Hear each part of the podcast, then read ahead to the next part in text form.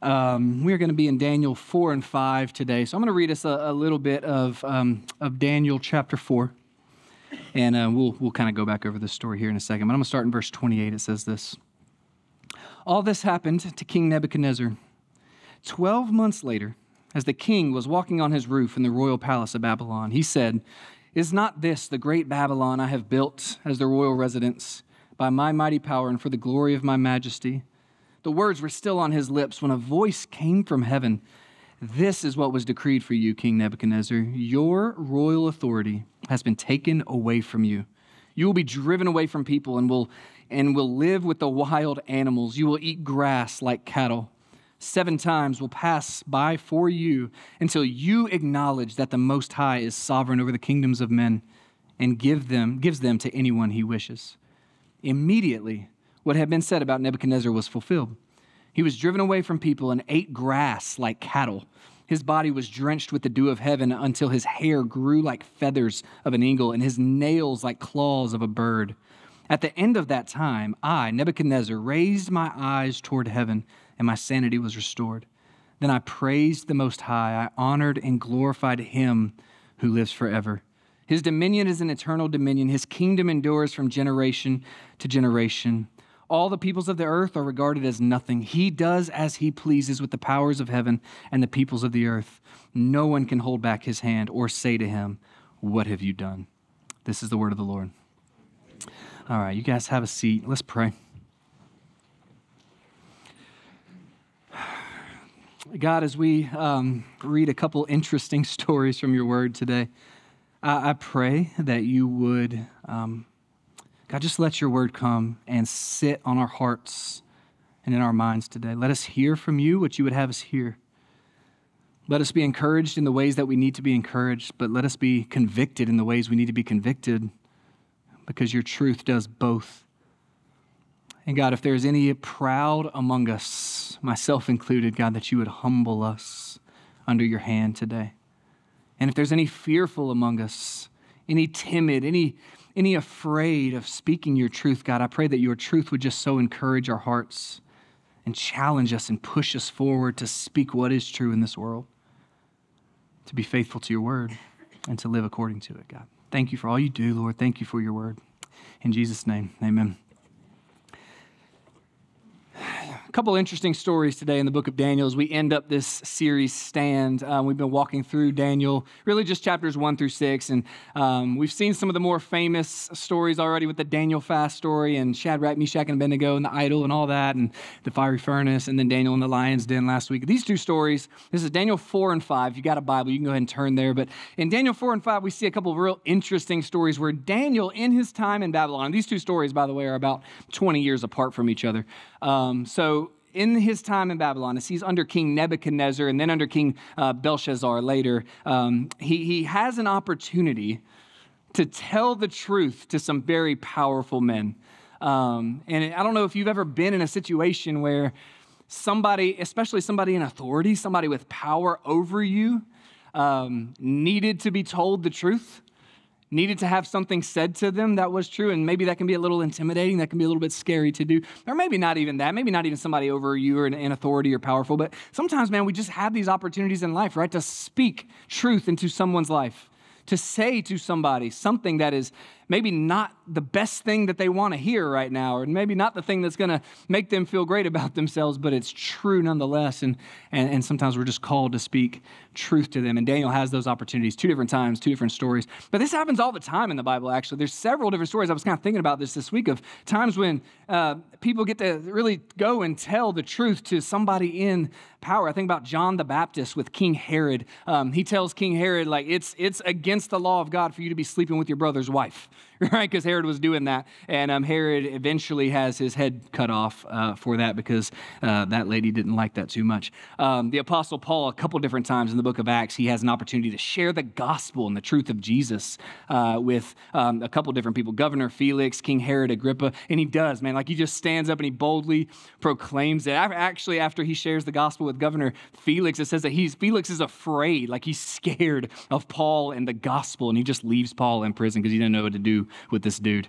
Um, I think about Elijah. You know the story of Elijah? Elijah's he's such a, an amazing story to read and his prophets uh, his, his, prophetic um, kind of ministry that he had and um, him and really king ahab king ahab was the wicked king of israel at that time. He says that he did more evil than all the other kings before him and elijah was god's prophet elijah would just speak so boldly to him. There's this time where he meets him in the wilderness right before mount carmel that whole scene right where god sends fire down and ahab's like calls elijah the troubler of israel. There's that troubler of israel and, and elijah's like you are the troubler of Israel. You have brought this on your people. The, the rains hadn't fallen for many years, and everybody was blaming Elijah for that. And he was like, No, it's Ahab's fault. And, and like Elijah's just unafraid to speak the truth directly to the king, and the king really never has a good response back to Elijah. I think about Moses with Pharaoh, right? Um, God sends him into Egypt to go and release the Israelites. And Moses, even though he is scared and he talks about, I can't speak well and, you know, I don't talk good and all those things. And um, God uses Aaron and they go back in Egypt, but they do. They, they tell the truth of, of what God was going to do and the judgment that was going to befall the Egyptians. And even though the Egyptians don't listen, God does exactly what he said he's going to do. And, and even, this is a different one um, Nathan, the prophet Nathan. Y'all know who he spoke the truth to? King David. King David. And that's a really hard one because King David was God's man, right? King David was a righteous man who loved the Lord, who was after his own heart. But King David, even King David, like you and me, had a season of his life where he was living in sin. And it was Nathan the prophet who ended up going to him in, in 2 Samuel 12. It tells him this whole story about a man who stole, a, a rich man who stole a poor man's sheep. And David's like, man, that's so wicked. I can't believe somebody would do that. And Nathan tells him, You're the man that did that. You took another man's wife and you had that man killed. And anyway, just speaking truth to somebody in a moment, that can be the hardest thing in the world, right? And y'all, we live in a culture, let's be real, let's be honest, a world full of people, including us at times, who prefer lies to truth who prefer subjectivity and opinions to what is objectively real and objectively true. Our culture is chock full of men and women who would rather hear what they want to hear, what makes them feel good, to follow their hearts and do what pleases me, satisfy my own cravings and desires and instincts. And in that world, in the world that we live in right now, to speak the truth, that is a revolutionary act. That is countercultural.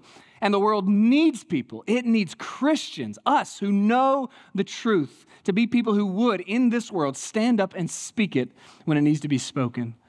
Truth is a is a revolutionary thing in a culture where lies are preferred. And Jesus actually said this in John chapter 3, verse 19. Jesus said, This is the verdict light has come into the world, but men loved the darkness and Jesus uses light and darkness a good bit as um, illustrations of truth and lies, right? Light and darkness. Light has come into the world, truth has come into the world, but men love the darkness. Why? Instead of the light, because their deeds were evil. Why do people love lies? Why do people love the darkness? Because Jesus said their deeds are evil. Light exposes, truth exposes, does it not? Truth humbles those who are proud. It should and, and those who want to live their lives in the darkness, they love that darkness because their deeds are evil. And so maybe this morning, for some of us, we just need to let the truth of God eh, kind of come into our lives and expose the things that need to be exposed, be convicted of the things that need to be convicted, right? And just be humbled under the Lord's hand. And maybe some of us in this room to this morning, and this is just my prayer that if Maybe you're just fearful too in your life to speak the truth, to be bold, to be confident in God's truth.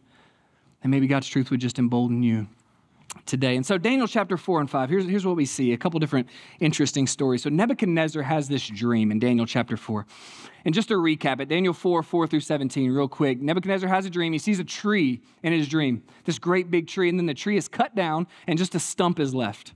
And then that stump, somehow, you know how your dreams are like super weird? You ever wake up and just have like the weirdest dream that made zero sense, right? So this tree is cut down, the stump is there, and then the stump becomes like this wild animal out in the wilderness, right? So he wakes up from this like fever dream and doesn't know what to do about this and starts calling people in and he's trying to figure out what the interpretation of it is.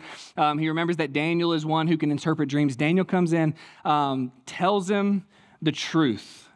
Like that tree is you, the stump is you, and you're going to become a wild animal. Here's, here's Daniel 4 uh, 26 and 27. He says this The commandment to leave the stump of the tree with its roots means that your kingdom will be restored to you when you acknowledge that heaven rules. What is Nebuchadnezzar's issue? He's a prideful man, right? And he says, when you acknowledge, King Nebuchadnezzar, that heaven rules, in your dream you saw that the stump still had roots, and God's going to leave your roots in the ground if you would acknowledge that heaven rules. Uh, verse 27 Therefore, O king, be pleased to accept my advice. Now, here's the, here, here it comes, the real truth. He says, renounce your sins by doing what is right, and your wickedness by being kind to the oppressed. It may be that then your prosperity will continue. So Daniel not only tells King Nebuchadnezzar, hey, here, you know, the, the reality is you're the tree, you're going to be cut down, the stump's going to remain. God's going to leave your roots in the ground for a time until you acknowledge him. And then he just gives him advice. He's like, here's my godly advice to you, King. Repent. You're living in pride. You need to repent of your sins. And until you do that, your kingdom will not be what you want it to be. And so the story goes on. Uh, King Nebuchadnezzar is walking on the roof of his palace. He sees it. He's like, he's out there looking at Babylon. It's a while later, and he's kind of looking at Babylon. He just never really learns his lesson um, after the whole, you know, statue thing and all that. But he's out there walking on his palace, and he just sees his kingdom, right? And he's like, man, look at what I have done. He's just so pleased with himself. And it says he hears a voice from heaven that says, all right, here we go time has come for this dream to be fulfilled. And it says, right then, King Nebuchadnezzar is driven into the wilderness. What's interesting about this story, too, is that Nebuchadnezzar is the one who wrote it. Daniel didn't write Daniel 4. Um, Nebuchadnezzar wrote Daniel 4, and Daniel added it into his story later. So it was Nebuchadnezzar's own mouth who was saying, This really happened to me a king, the king of kings over all the earth at that time, is the one saying, I, this, this really is true. This is an autobiography of Nebuchadnezzar's experience. He gets driven into the wilderness, becomes like an animal, starts eating the grass, says his, his, his, his hair grows like feathers. He gets these claws on his hand, like he is a wild animal. The dream interpreted said it would be seven times that this would happen to him, probably seven years that Nebuchadnezzar was driven out into the wilderness. And they kind of kept it secret, really, really tell people about it. Uh, nobody really knew where the king was or what the king was doing because he was like out chewing cud and nobody knew what to do about it. Um, and Nebuchadnezzar just loses his mind. Zoanthropy is the, is the medical term of this. Uh, when you believe in your mind that you are an animal, it really happens to people every now and then, like go mentally crazy. Um, and this happened to the king right? But then, but then this happens. Uh, here's the here's the kind of the end of the story, verse 34. At the end of that time, I, Nebuchadnezzar, raised my eyes toward heaven, and my sanity was restored. Then I praised the Most High. I honored and glorified Him who lives forever. So he raises his eyes towards heaven. I think about some other stories in the scriptures where this same type thing happens of somebody in their pride having to just be humbled and, until they raise their eyes toward heaven. You know the story of Jonah? Gets swallowed by a big fish, all up in his pridefulness, right? Runs away from the Lord, won't do the ministry God's called him to, gets swallowed by the fish. In the belly of the fish, what does he do? He turns his eyes to heaven and he prays and he repents of his sin then the fish just ubers him to Nineveh, where he's supposed to be anyway, and spits him out, and he goes and he, he preaches. I think about Paul killing Christians, throwing them into prison, traveling around the world doing that until what happens? God knocks him off of his donkey, and what does he see? A vision from heaven. He sees the Lord Jesus, hears his voice. Finally, Paul, Saul at the time, is able to turn his eyes toward heaven Think about the prodigal son. You know that story Jesus tells? The prodigal son who runs away from his father, spends all of his wealth, like blows it on everything under the sun, and then finally loses all of his money. Uh, a famine comes on the land. He hires himself out to pig farmers. He's like hanging out in the pig pen, hoping to eat the food that the pigs are eating. And then it says what? He came to his senses and he realized, my father, my father's the one who has everything I've ever needed, right? It's a story about us. It's a story about this about Nebuchadnezzar, about Jonah, about Paul, about me and you, in our pridefulness, sometimes needing to be knocked off of our high horse until we look to heaven and come to our senses. I'm not saying everybody in here is prideful, but everybody in here is prideful in a way. it's just true. I am too, y'all. C.S. Lewis. If you've never read Mere Christianity, go read Mere Christianity sometimes. a great book. Um, he's got a chapter in there on pride, and he just talks a lot about pride being the cancer of human beings, right? And it's sort of the thing that's it's very insidious, it's very secretive, it's very sneaky inside of us. Pride is the thing that's the hardest to detect in yourself, especially when you have a lot of it. And the less of it you have, the easier you see it. The more of it you have, the harder it is to see. So, man, when we have pride in us, the best thing we can do is surround ourselves with people and, and the Word of God, God Himself, as the main person, who will speak truth into our lives, who we can hear. And Nebuchadnezzar at least had the wisdom to ask Daniel and listen to him. And at whatever, maybe seven years into it, turned his eyes to heaven, humbled himself, and God restored to him the kingdom. And then the second weird story happens in Daniel chapter 5. Um, it's been 20 years later after this, and there's a new king, King Belshazzar and they're having this big banquet, this big party. Belshazzar brings out actually some of the items from the temple in Jerusalem. When Babylon sacked Jerusalem, they stole a bunch of the temple items. The temple had all sorts of beautiful, ornate furniture inside of it and cups and all these different things. So the king brings out those golden cups and all these things that were in the temple of God. And they begin to pour wine into those things and drink from them and get drunk and actually sacrifice to their gods. And it said that they're, they're worshiping the gods of gold and silver and wood and stone in this big party that Belshazzar throwing. And in the midst of that party, this hand appears.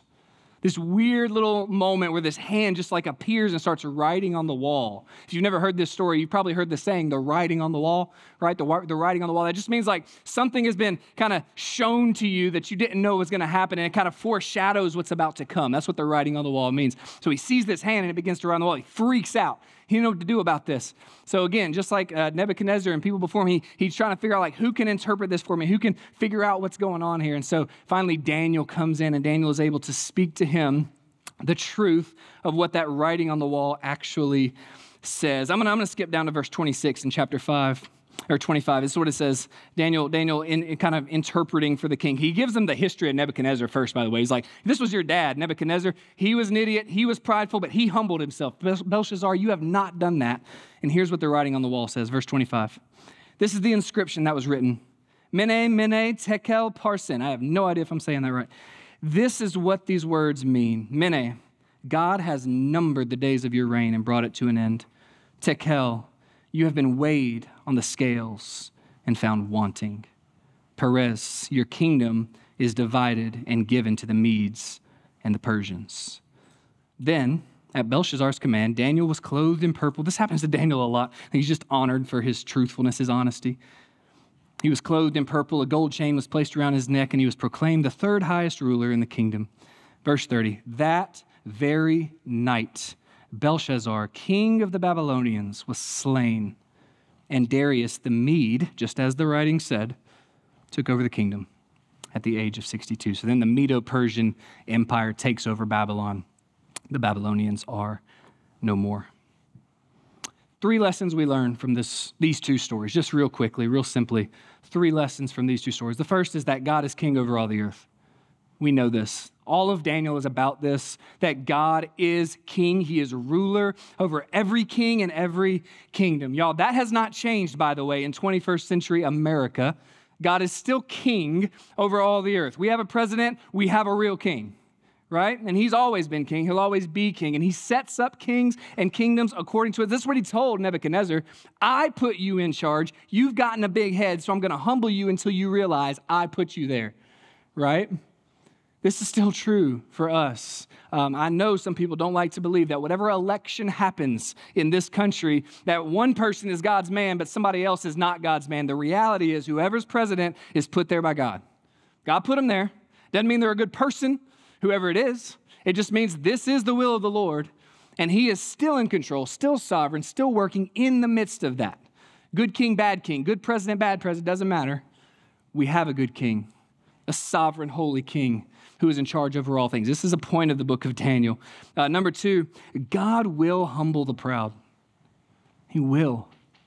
He does. Scripture is full of this truth again and again and again. We see wicked kings like Pharaoh, like Ahab, like Nebuchadnezzar, like Herod fall under the hand of God.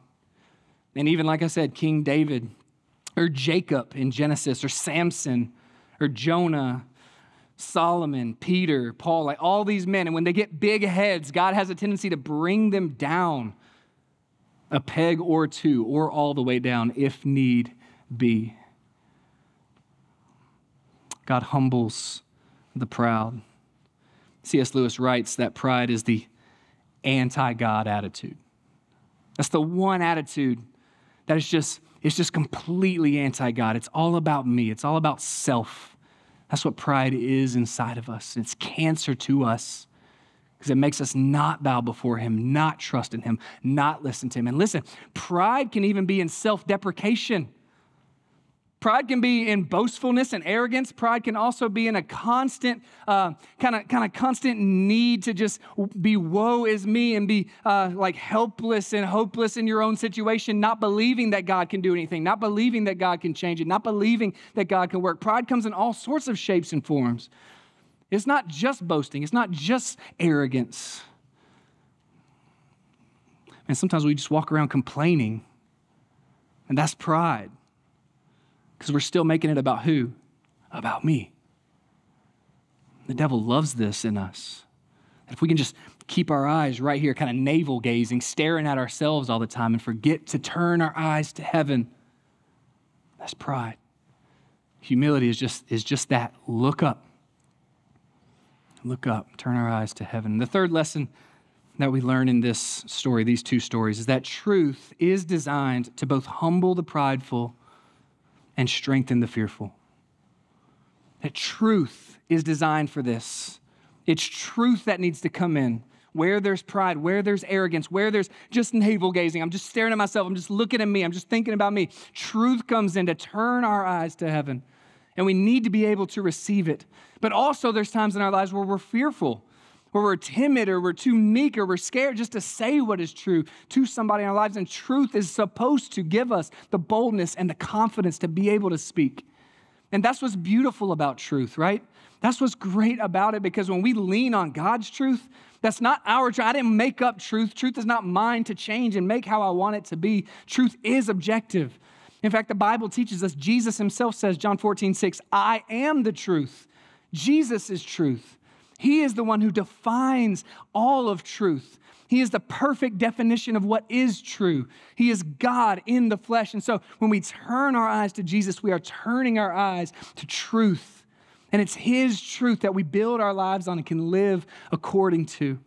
And when we do that, it should both humble us because it's Jesus and He's God and it's His truth, and He gets to tell me what to do and how to live my life. He made me, He purchased me by His own blood, He created me in Himself to do good works. He owns me.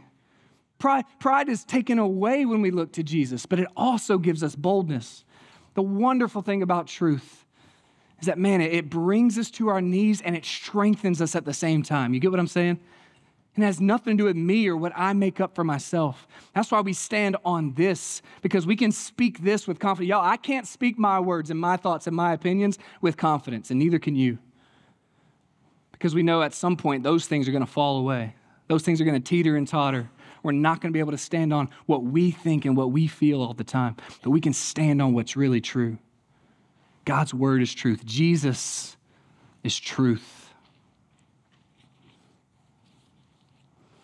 And so, kind of two action steps today for us.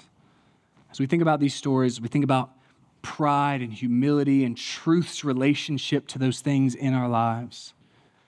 Number one would be this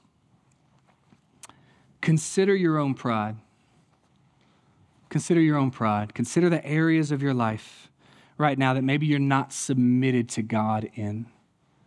The areas of your life where you're being prideful where you're just kind of being all about yourself, where you're being selfish. Paul calls this in Philippians 2 selfish ambition, vain conceit, thinking about ourselves more than we think about God, more than we think about others. Again, C.S. Lewis in his book Mere Christianity, he says that uh, pride is not really thinking less of yourself, it's thinking of yourself less or humility is that, sorry. Humility is thinking of yourself less. And I think it's a great definition. That we would just get to a place where God would allow us by His grace to think of ourselves less and just think of Him more and think of others more. Is there an area in your life right now where you're just being prideful? You're just thinking way too much about you and how you feel about something. So the call this morning would just be to humble yourself before the Lord. The Apostle James writes this in James 4. He said, But he gives us more grace. This is why the scriptures say, God opposes the proud, but he gives grace to the humble. Submit yourselves then to God. Resist the devil, and he will flee from you. Listen, come near to God, and he will come near to you. Wash your hands, you sinners. Purify your hearts, you double minded. Grieve, mourn, and wail. Change your laughter to mourning and your joy to gloom. Humble yourselves before the Lord, and he will lift you up. He's just talking about are you proud of your selfishness? Are you proud of your sin? Are you proud of you living your way? If you are, wash your hands and fall down before the Lord and humble yourself and just ask Him, God, would you show me the truth? And take away my pride. So that's the first thing. The second thing would just simply be this consider where and to whom right now in your life you need to speak the truth. Is there a place? Is there a person? Is there some circumstance going on in your world, in your personal life right now, where you know God is calling you to go and speak? Ecclesiastes chapter 3 says there's a time to be silent and there's a time to speak. Last week we talked about not speaking. We talked about humbling, just being silent before the Lord and sitting still before Him. But sometimes God's saying, hey, you need to go say something. You need to go speak up. You need to go share the truth. Y'all, if Christians aren't going to do that in this world, if Daniel wasn't going to do that in Babylon, who is going to do it? It's, it's our birthright. Truth is our birthright as Christians because we follow the truth, Jesus Christ. And He has called us to be people of the truth. Is there an area in your life right now? Listen, maybe it's sharing the gospel with somebody. Maybe that's the truth. God's calling you to go share with somebody. You know that and you need to go do it. Maybe it's speaking a hard truth to someone that needs to hear that. Maybe it's giving encouragement to somebody that also needs to hear that. Either way, we do it and we do it in love and we do it in kindness, we do it in compassion, but we do it truthfully, okay? So, those are the two things today. If there's pride in your life, that you would just allow the Lord to humble you.